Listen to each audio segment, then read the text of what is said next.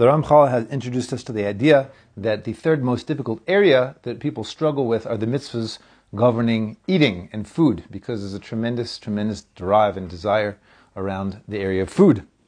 And he told us that even though we don't know exactly necessarily why, for example, let's say one animal like a pig is harmful to us and uh, another animal like a cow is not, is that he says it's not just um, wh- whatever the reason that God created the world that way, is it isn't just random. It's that food which is not kosher has a, a uh, effect on a person. It affects a person spiritually. It affects a person emotionally and psychologically. It it uh, blocks up a person's ability to connect, dulls their spiritual sensitivities, makes it more difficult to understand spiritual concepts. Okay, so it has a very, the reason we're told not to eat kosher food is because it damages us. Not to eat non-kosher food is because it damages us and disconnects us from Hashem.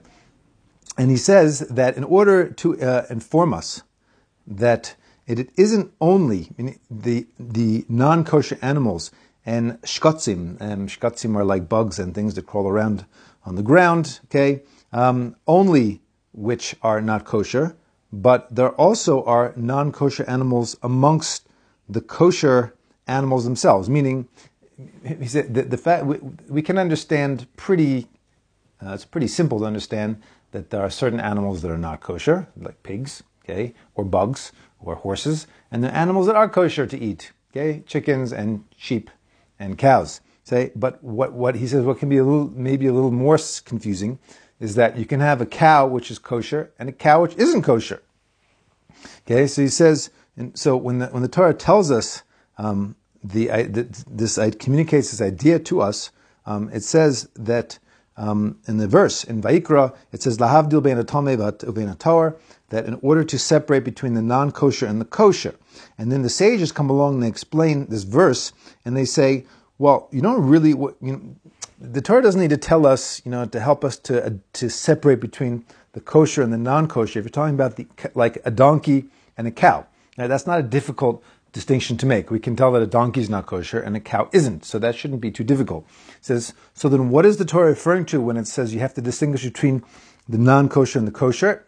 It's talking about between something which isn't kosher to you and something is kosher to you. So what, is, what does that mean? So they explain further. It's talking about shchita. It's talking about the ritual slaughter of animals and the difference between a kosher cow and a, and a non-kosher cow. Meaning, if, you, if a cow if a cow is um, if you uh, like the, like the um, in the non-Jewish world, they what they I think they shock the cat animals. They give the animal, they, they electrocute animals, okay? Uh, an electrocuted cow is, is treif, okay? It's not kosher. So it's not that, that beef is inherently kosher. It has to be that it's slaughtered properly in, in, in order to be kosher. And in shchita itself, he says that the difference between a kosher, even if you do a shchita, if you, the, the, difference between a kosher shchita and a non-kosher shchita, a shchita and a large animal like a cow, is that they, they have a very sharp, sharp knife which has to um, cut both the trachea, okay, the windpipe, as well as the esophagus. Okay, and it has to cut the majority of both of those pipes. So he says when you when it says the Torah says you have to tell distinguish between kosher and non-kosher, it means between a cow which was shechted the majority of the trachea and only 50%. Because if only if the knife only went through 50% of the trachea, it's not kosher. It says what and so what's the difference between between cutting the half of the windpipe and the majority of the windpipe, Maloi Hasaira. It is one hair's breadth. Okay, Ad kan lashonim. That is the that is the uh, a quote from the words of our sages. So, meaning there's such a subtle difference between between what makes something kosher and not kosher. Sometimes it's such a fine line between whether the knife goes through 50% of the trachea or 51% of the trachea.